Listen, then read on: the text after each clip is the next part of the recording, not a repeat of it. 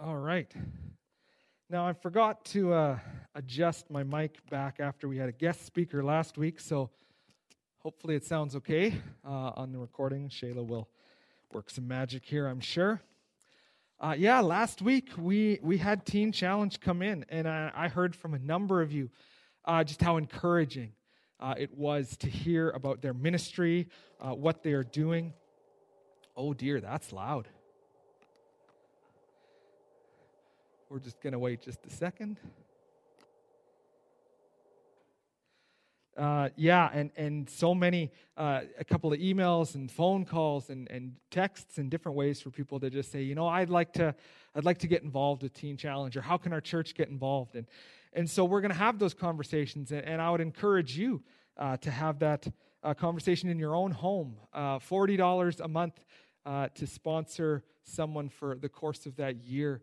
Um, and and I mean you you heard and saw the results, the differences that are made, and so I don't want to uh, spend any more time there other than just to, just to thank Teen Challenge and to thank Dave for coming and sharing his heart with us. This morning we dive back into First Corinthians. Uh, we started this a, a, few weeks ago, so we've done two uh, weeks through this, and we've made it all the way to verse 17. Uh, but the good news is this week we're going to take off a bigger chunk of text. I don't know if that's good or bad news, but it means that we won't, we'll get through this book eventually, is my point. So we're going to look at verses 18 uh, all the way through to chapter 2, verse 5. Um, this is all one kind of flow of thought of what Paul's dealing with. And so as I was breaking it up, uh, uh, I originally just went to the end of chapter 1 and I just thought, you know what, these first five verses in chapter 2 uh, just fits so much with what we're talking about this morning. So, so I uh, decided to put it together. So, just a little bit of context uh, for you. Um, I did have somebody ask if I would uh, show that video that we looked at about kind of the overview of First Corinthians. Um, but the reason that I showed that to you that first week uh, is to make you aware of it. It's a free thing. You can go to the Bible Project uh, to look that up or on your RightNow Media account. The, the videos are there as well. And so you can watch that every week uh, before the sermon if you need to. If you don't remember anything about Corinthians, you can pause this right now and you can go and watch that eight minute video clip. Uh, but I just didn't want to show it over and over again because it just gets longer and longer uh, and, and, I get to preach less. And, and I, I, would like to get through the, the text that I have. Uh, but so just a real quick snapshot of what's happened so far is Paul is dealing with the arrogance uh, that's happened within the church here in Corinth. Um, there's been some division uh, amongst the followers of Jesus at Corinth, and, and they've, they've sided with whether it's Paul because you know Paul planted the church, so he's just this great man. So we were we were converts under Paul, so we're more important. But then there were others that would say, no, you know what? We, uh, we were taught by Apollos, and there's no one who can teach like Apollos. And so, so we're more, uh, more important or more significant. And, and so there were various things. Who baptized me? They, they started to put a list of, of importance on that. And, and then there were even some that said, you know what? We, we just follow Christ. And, and we talked about how actually Paul was, was not happy about any of these groups. And even that last one that said, well, we follow Christ is they were trying to go, you know what, we're superior to you as well. And, and Paul's trying to say, no, no, no, stop fighting and stop arguing. Is uh, and Paul's going to say this later, kind of who is Paul? Who is who is Apollos? Uh, all of them, all teachers, all people who baptize, all everything, they're all serving the same God. And so we should be united together in one common good. And so, right at the end of our, our text a couple of weeks ago, Paul kind of started this argument of, I didn't come to you to preach uh, with elegance and, and with like fancy words, but I just came to preach Christ so that the, pow- so that, uh, the cross would not be emptied of its power. And that's the thought that we're going to continue here in our text this morning and that we're going to deal with. So let's just uh, pray real quick uh, for this, this, these few moments now. God, as Ernie just mentioned to us, is these are your words written to us. These are not just some guy who sat down and wrote a letter, but these are inspired words from you. They're not just for the Corinthian church, they also are so relatable to us, and there's so much truth in there for us to learn and to grasp. And so, would you open our minds and our hearts this morning now? Amen. So, let me read to you uh, from 1 Corinthians, starting in, in chapter 1, verse 18. For the word of the cross is folly to those who are perishing, but to us who are being saved, it is the power of God. For it is written, I will destroy the wisdom of the wise, and the, discern, the discernment of the discerning I will thwart. Where is the one who is wise? Where is the scribe? Where is the debtor of this age? Has not God made foolish the wisdom of the world? For since in the wisdom of God, the world did not know God through wisdom, it pleased God through the folly of what we preach to save those who believe. For Jews demand signs and Greeks seek wisdom. But we, pre- we preach Christ crucified, a stumbling block to Jews and folly to Gentiles. But to those who are called, both Jews and Greeks, Christ, the power of God and the wisdom of God. For the foolishness of God is wiser than men, and the weakness of God is stronger than men. For consider your calling, brothers. Not many of you were wise according to worldly standards. Not many were powerful. Not many were of noble birth. But God chose what is foolish in the world to shame the wise. God chose what is weak in the world to shame the strong. God chose what is low and despised in the world, even things that are not, to bring to nothing things that are, so that no human being might boast in the presence of God. And because of him, you are in Christ Jesus, who became to us wisdom from God, righteousness and sanctification and redemption, so that as it is written, let the one who boasts boast in the Lord. Chapter 2. And I, when I came to you, brothers, did not come proclaiming to you the testimony of God with lofty speech or wisdom. For I decided to know nothing among you, among you except Jesus Christ and Him crucified. And I was with you in weakness and in fear and in much trembling.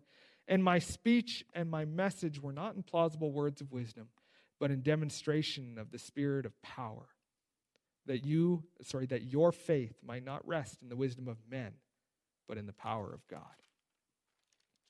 So it's a bit of a longer section here, and so I, I probably am going to miss something that that maybe as we were reading you thought, oh, I would like, I hope he focuses on that, or I would like to ask a question about that. Is it, this is just that reminder? Is if I miss something, uh, if I go over a verse uh, too quickly and you have another question or something, I'd love to have those conversations with you. So feel free to get a hold of me in that.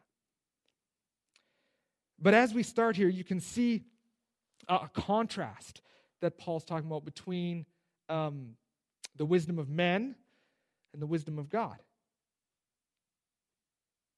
In reality, there's a massive difference or there should be a massive difference between how you as a Christian think and act to someone who doesn't know Christ. Is in your business or in your families, the way that you choose to interact and, and the, the value systems that you hold high should be different as a Christian. Uh, and we'll talk about that in, in, more in a few minutes. And also, Paul deals with two different groups of people in this text that we're going to get to in a few minutes as well the Jews and the Greeks. And, and he kind of deals with two different aspects of that. But as we begin here, Paul says this the word of the cross is folly to those who are perishing. Uh, the NIV says the message of the cross. And, and maybe that's a little bit easier uh, to understand what he's trying to say here.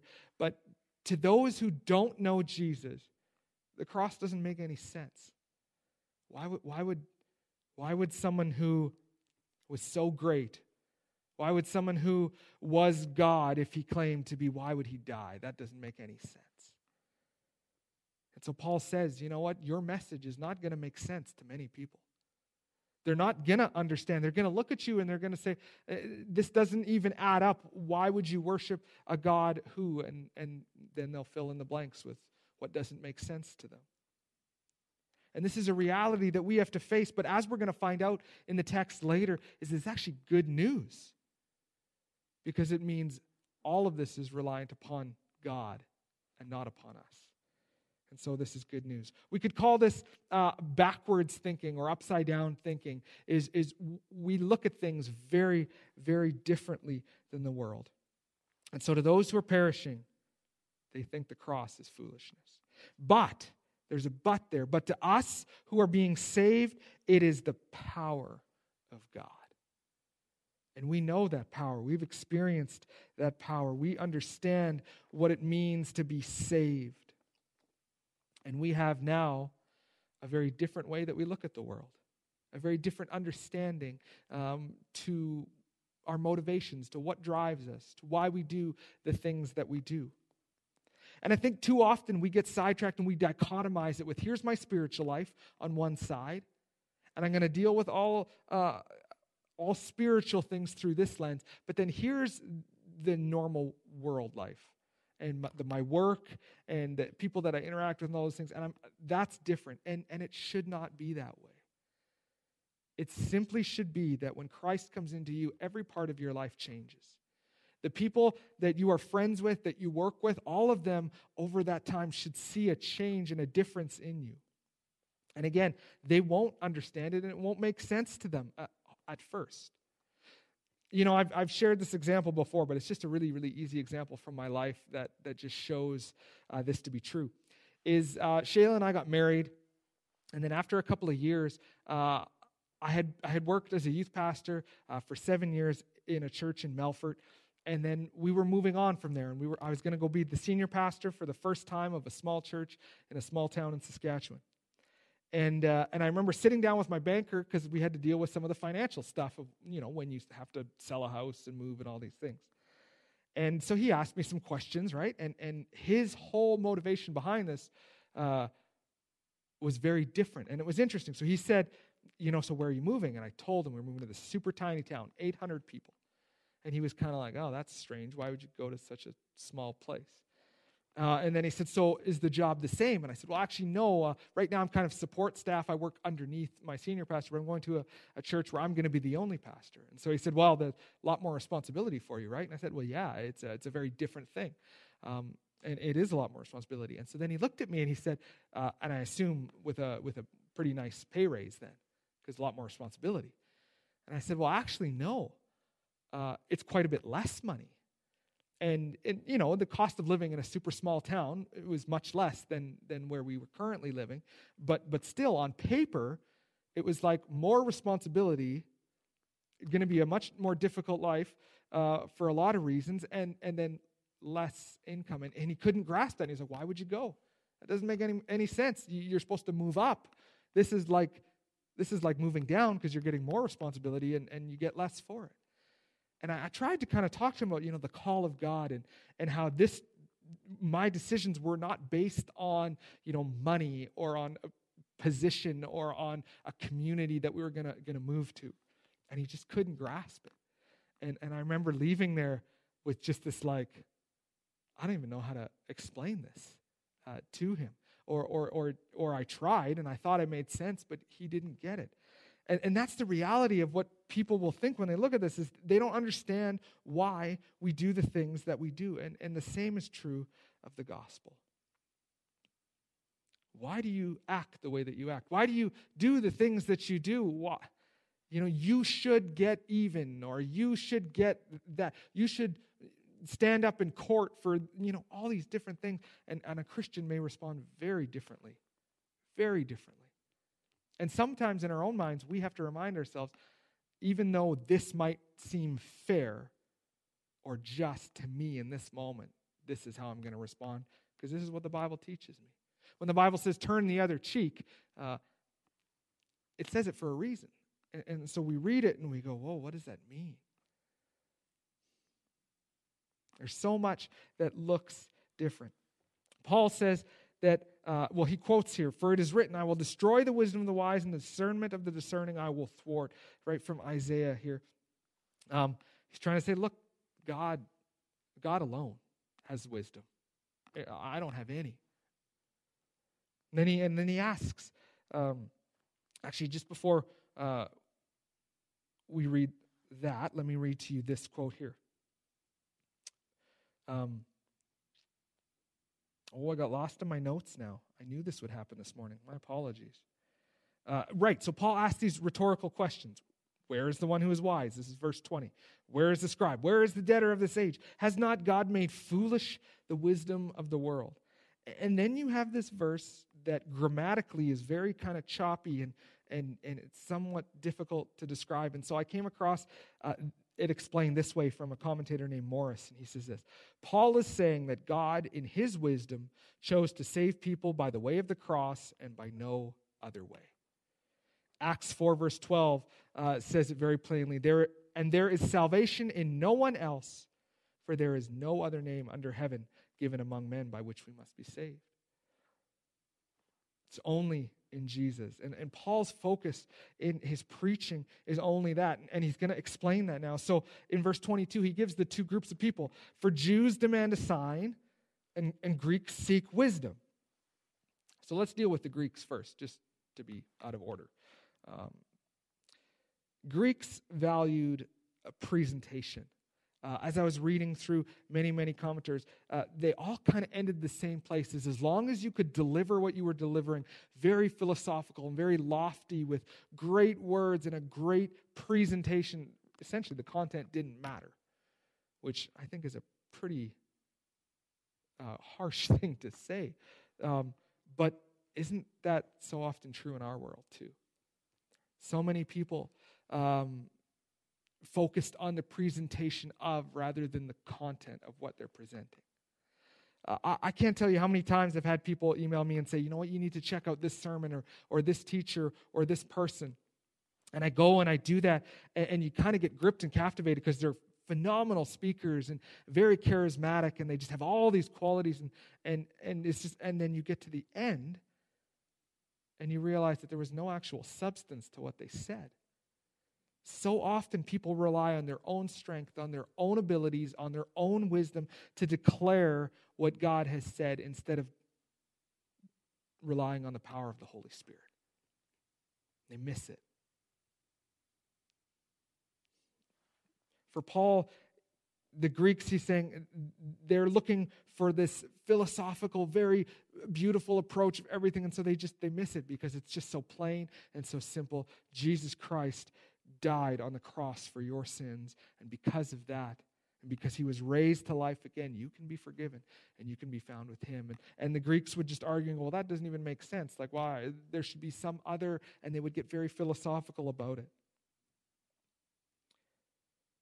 But then you have the Jews, and the Jews demanded a sign. Well, why would they demand a sign?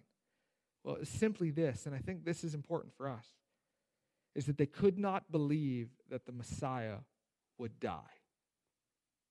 And so as soon as Jesus died on the cross, he, he can't be the Messiah. They just, it didn't fit their assumption of what the scripture said and of what they thought the Messiah would look like. And that's not unique to the early church. That's right, right from the beginning of Jesus' own ministry. In, in John chapter 6, Jesus teaches various things, and, and then you come across this section of the feeding of the 5,000. So uh, with you know a couple little fish and a couple loaves of bread he feeds 5000 people. This incredible miracle and the disciples go around and pick up more left over than they started with much much more left over than they started with to begin with. And, and it's just this crazy amazing miracle. And then just a few verses after that the crowds have continued to follow jesus and they're asking him things and he says it very plainly. He says that they need to believe in him for eternal life and so in verse 30 of chapter 6, they say this Then what sign do you do that we may believe you? What work do you perform? Really? After feeding 5,000 people with virtually no food, and they saw this, and they went, Who is this? Man, we gotta, we gotta ask more questions. And they follow him. And then he claims to be the Messiah. And then they go, Hold on, then what sign are you gonna do? He just did it. But their eyes weren't open. They couldn't see it. He didn't fit their assumption of what the Messiah should look like, so he was written off. And they said, No, you got to prove it.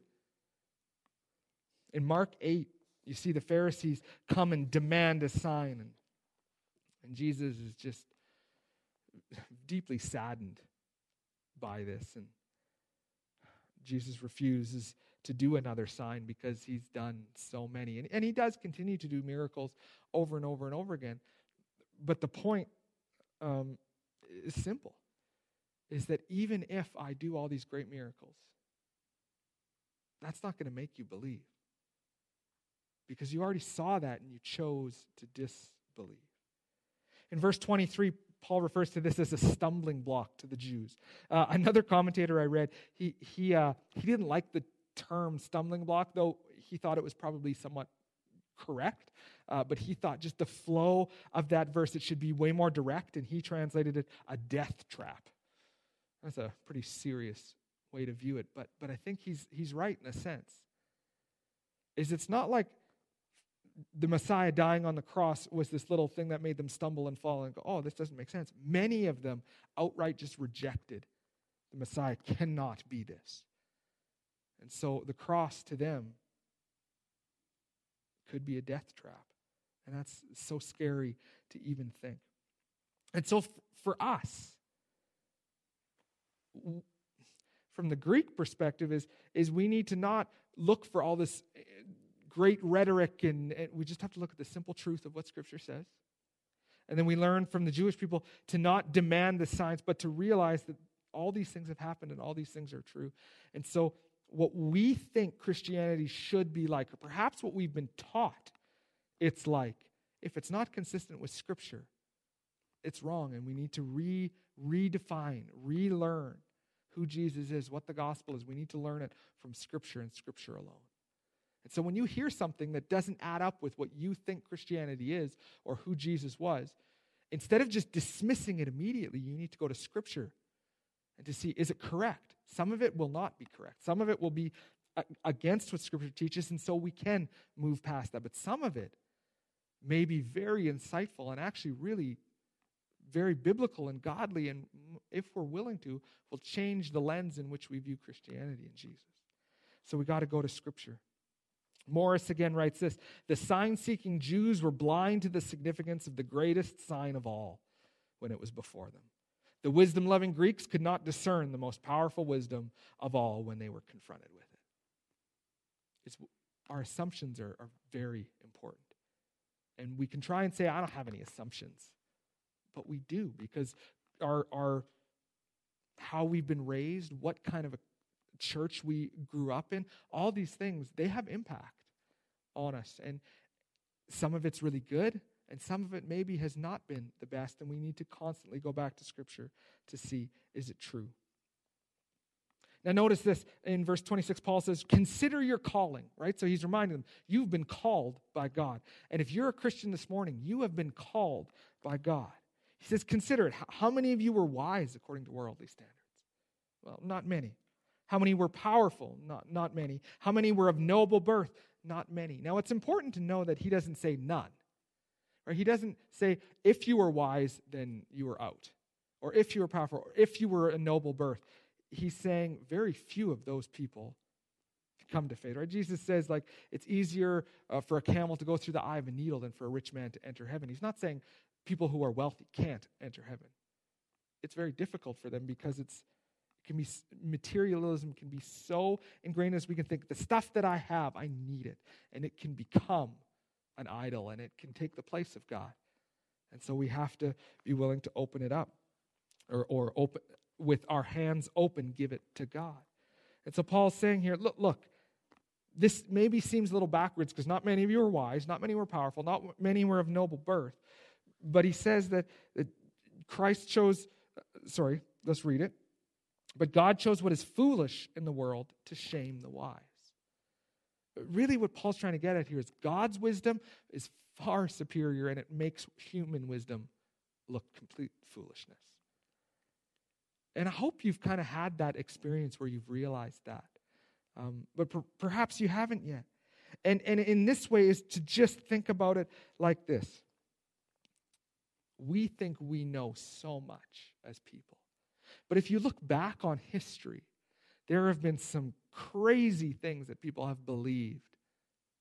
And then when confronted with what's actually true, uh, I think of, uh, um, who was it? Was it Galileo who was burned? alive for claiming the earth was round. I forget, it might be somebody else.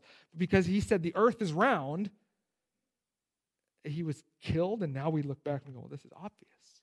In fact, in Genesis 1, you can kind of infer as you read through that that that's what God's telling us right from the beginning. God's wisdom. And for years and years, people thought, no, this is what it is. And then, and then we learn more. And so this is why we need to approach everything with humility. Because we constantly are learning more, and the assumptions that we thought we knew 10 years ago may not be true anymore. And so everything needs to be uh, approached with this humility. And when you look at Scripture, is, is God purposefully, I think, uses very few people who are very wise. Yes, Solomon was the wisest man who ever lived, and God used him as king. That's true. But many of the people in Scripture were chosen despite themselves. Right? Like Moses, you're gonna, you're gonna be used by God. And he's, no, no, I can't speak in front of people at all. Like, like I can't do it. And God's like, okay, challenge accepted. I'll deal with this. Gideon is another one that I think of who's just the least. He says, I'm the least of the least of the least of the least. I have no, he was a coward. God used him in incredible ways. The disciples were fishermen. They were, they were dropouts of the academic uh, Old Testament system. They, they weren't good enough. They were tax collectors. Paul, who wrote much of the New Testament and planted more churches than. Um, anyway, he was an opponent of Christ. And he tried to, he, he signed the death letters of people who followed Jesus. You have all these people who are not worthy. And that's the point. None of us are worthy. And in our own wisdom, it doesn't matter. Paul says, No human being might boast in the presence of God. None can stand on our own merit. We stand on the finished work of Jesus Christ on the cross. Uh, one theologian named Prior wrote this so beautifully. It's a little bit of a longer quote, but I, I just think it's really, really beautiful. He says this God's way is to give special position and honor only to his son Jesus. God has made him to be everything to us our wisdom, our righteousness, and sanctification, and our redemption. If a person is looking for those things, he will find them only in Jesus. Depth, status, purity, freedom, they are in Jesus alone through his death on the cross. If God's way is to exalt and glorify Jesus, the wise man will follow God's way. He will humble himself before the crucified Savior, renounce any reliance on worldly assets, and boast of the Lord alone. That is true wisdom.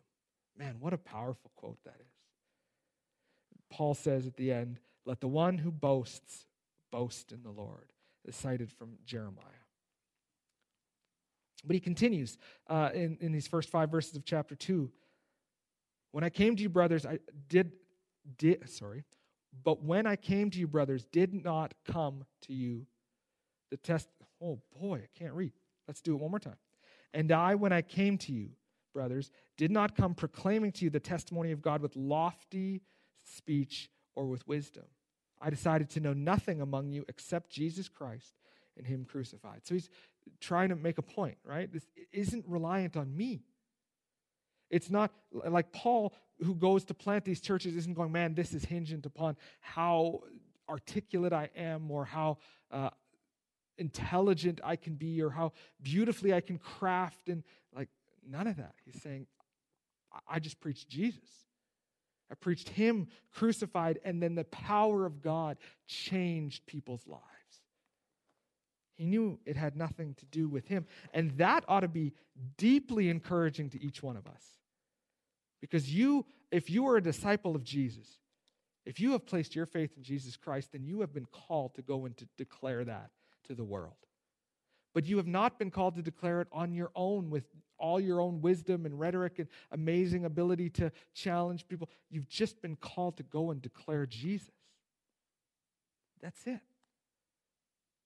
God will be at work. God will be the one using, convicting, and challenging people's hearts. And so it's not dependent on us. And that's great news.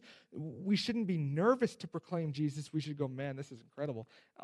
I'm just going to declare what Christ has done in my life, talk about the cross, and I'm just going to let God do what he's going to do. You don't have to have all the answers. In fact, nobody has all the answers. You will always find another question to be answered or another thing we don't fully understand about God that, that cannot be satisfactorily answered. And, and that's good. I say this all the time, but it's good because if you could fully grasp and understand the being that created you, you would never worship that being. But a God that is far beyond us, that we cannot even grasp the slightest realities of. He's revealed himself in Scripture to us so that we might know who he is.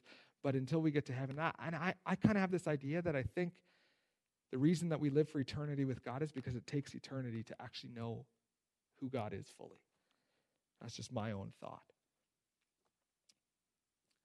So let me just say it this way again. When you're declaring Jesus to people, just keep it simple and focus on Him, focus on the cross. Be, be okay with saying, I don't know the answer to that question that you have, but let's go to Scripture and maybe we'll see uh, what Scripture has to say about it. The wisdom of God is found in these pages. It's not about me. Paul gave this advice to Titus and to Timothy uh, a few months back. We, we read through or studied through First Timothy, and Timothy's uh, sorry, and Paul says to Timothy, you know, don't get caught up in all the genealogies and all those arguments because they don't profit anybody. It's a waste of time. How much do we get focused on things that don't matter? Morris writes this again. Pardon me, he says, preaching the gospel is not delivering edifying discourses, beautifully put together, it is about bearing witness to what God has done in Christ for our salvation. And I realize he says preaching, but you know, that applies to each one of us as we declare Jesus. He, we weren't called to go with these beautiful discourses, putting it all together. We were called to go and declare what Christ has done in our lives. Now, Paul says he came in weakness and fear and trembling. Now, we aren't exactly sure of his situation, though. If you go to Second Corinthians and read through that, you, you do see some of what Paul talks about. Uh, but I don't want to speculate on those things just because I don't think they're helpful. But what we do know is that Paul had tremendous hardships physically and mentally. He wasn't this like foolproof church planter that nobody could go against. He was someone that was persecuted and beaten and um, and spoken uh, falsely against. Uh, he was someone that had great and deep discouragements, excuse me, uh, and difficulties that he had to face. And now, even in thinking of it in this context, he's got to write a letter to the Corinthians because this church that was that was planted has now become divisive over conflict. That can't have made him feel encouraged.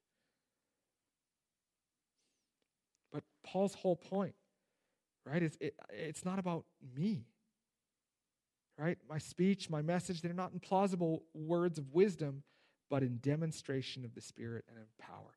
Uh, me and Lee were talking about this the other day. As if in 10 years from now, we heard that someone that we knew was a pastor or a missionary or an elder or something. Um, and we go, him? Her? No.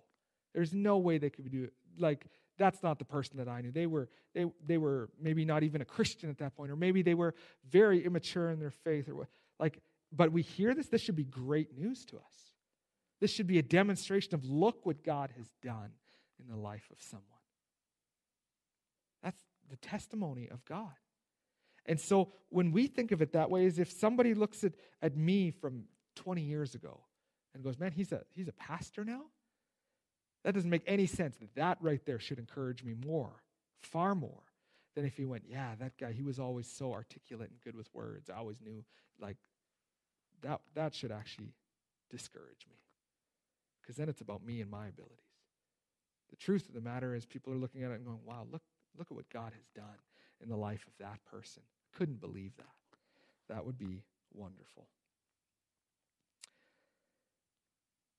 Wilson uh, finishes with this. He says, A faith that depends upon clever reasoning may be demolished by a more, by a more acute argument. But faith, which is produced by the power of God, can never be overthrown. What a statement that is. If we realize this is not about me and my ability to defend every aspect of this, but it's just about the power of God, the change that He is doing in my life and in the lives of the Christians around, then when we're confronted with some, what about this? Well, I don't know. I don't, I don't fully know how to explain that. And maybe I don't even fully know how to think about some of those things. But I still know God's real because look what He's doing in my life and the lives of believers around Him in the life of our church. This is what Paul's trying to get across, and this is what, what we need to get across to us, especially in this time, right? Like there's there's Ernie here, and then there's you at home, right? Like, we don't have the connection in the community that we have had for the rest of our lives or for the previous parts of our lives. Now it's a lot more different, it's, it's a lot more difficult. And so we need to be reminded of this isn't dependent on us. Like Ernie mentioned er, this morning, is God's got this. He all of these things are part of his plan that he is at work using and redeeming for his good. And so, yes, this is hard right now, and we're going through difficulties, and many are going through, you know, financial challenges and, and physical challenges, and many of us going through mental challenges. Just yesterday, me and Shay were chatting, and she was just like, I just miss having someone in our home. You know, eating a meal together, playing a game with, having conversation with. Yeah, we miss it. It's hard. But we can still do ministry. We can still reach out to people because this isn't dependent on us doing this a certain way, it's dependent on God. So, let me close uh, by saying this really, really practically. If you are a disciple of Jesus Christ, you are called to bear witness about this Jesus. You aren't expected to convince people through your brilliant rhetoric that Jesus is who he said he was. You are simply to declare Jesus' death and resurrection and allow the power of the Holy Spirit to change people. What could be better? Let's pray. God, thank you for this morning. Thank you for these reminders that it's not about us, it's about you. And so, God, as we consider how we're going to act, uh, what we're going to say, the motivations behind why we do what we do, may all of this be from your wisdom. May it all be because of Jesus and what he has done for us. And yes, people will look at that and be confused and not really understand our motivation, but may we be able to use that to show exactly this is, this is why we do what we do because of God's love for us. And this love doesn't even make sense sometimes. Why would he bother to love me? But he does. And so I pray that we would understand that, that we would take that to heart the creator of the universe, loves us desperately and wants us to be united together as a community of faith and a community of believers who will declare to the world the truth of what Jesus is doing in our lives. God, as we go on with our week, would you give us opportunities to declare this message of Jesus? Would you give us the courage to say the right thing at the right time to the right person? And would we trust in your power to do it, not our own? God, we love you. Amen.